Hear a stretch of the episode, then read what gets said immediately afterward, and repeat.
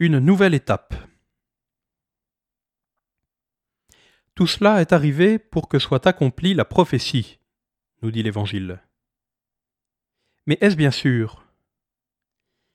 La parole annoncée par le prophète parlait d'un fils, né d'une vierge, auquel on donnerait le nom d'Emmanuel, Dieu avec nous.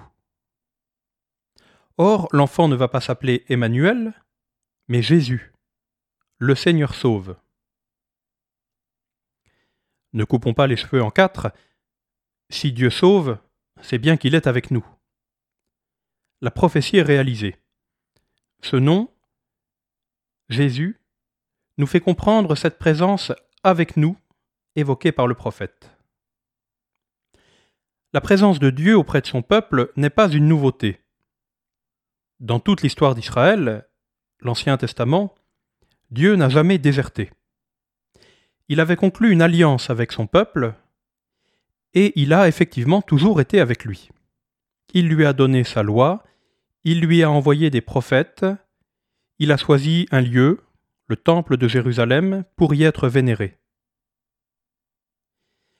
Mais le changement de nom d'Emmanuel en Jésus manifeste une nouvelle étape de cette présence.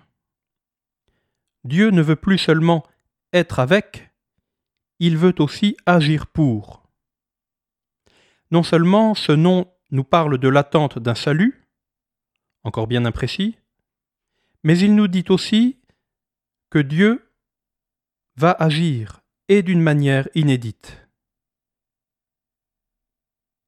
À chaque fois qu'ils verront Jésus dire ou faire quelque chose, ses contemporains pourront, en prononçant simplement son nom, répéter Dieu sauve. Tout ce que fera cet homme sera l'action de Dieu au service du salut du monde. D'ailleurs, ce nom a déjà été porté.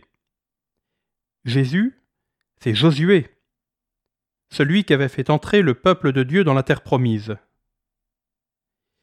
Et ce nouveau Josué, dans quel royaume va-t-il nous faire entrer?